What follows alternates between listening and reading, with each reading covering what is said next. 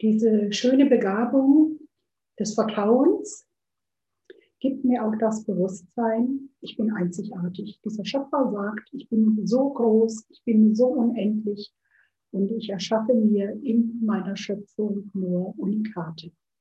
Und mit diesem Wissen gehen diese Menschen auf andere Menschen zu. Die wissen, das kann nur interessant werden, das kann nur Informationen bringen, die ich selbst nicht weiß.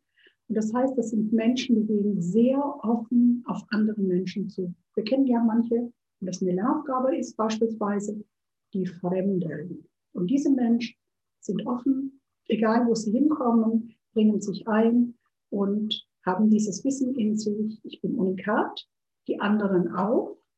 Und deswegen kann das nur ein ganz interessanter Austausch werden. Dieses Wissen des Unikats heißt natürlich auch, dieser Schöpfer sagt, ich werde jedes meiner Unikate mit einer ganz bestimmten Begabung ausstatten.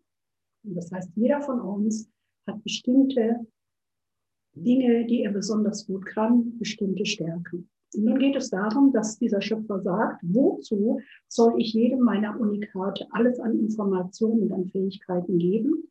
Ich habe ja genug da unten drin laufen.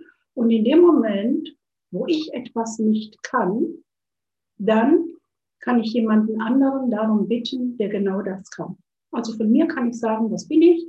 Ich bin eine hervorragende Seelenplanberaterin, aber Elektroarbeiten kann ich nicht. Also, was werde ich tun, wenn ich Arbeiten habe, die ein Elektriker kann? Ich werde einen Elektriker bitten.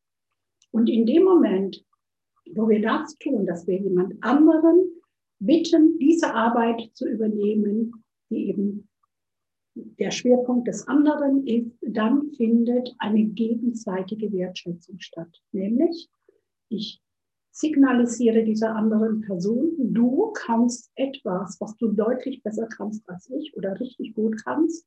Und gleichzeitig weiß ich aber auch, dass ich etwas kann, was diese Person nicht kann. Das heißt also, was können diese Menschen, die dieses sehr schöne Talent in ihrem Lebensplan stehen haben? Sie bitten um Hilfe. Und durch dieses Bitten um die Hilfe findet eine gegenseitige Anerkennung und Wertschätzung statt.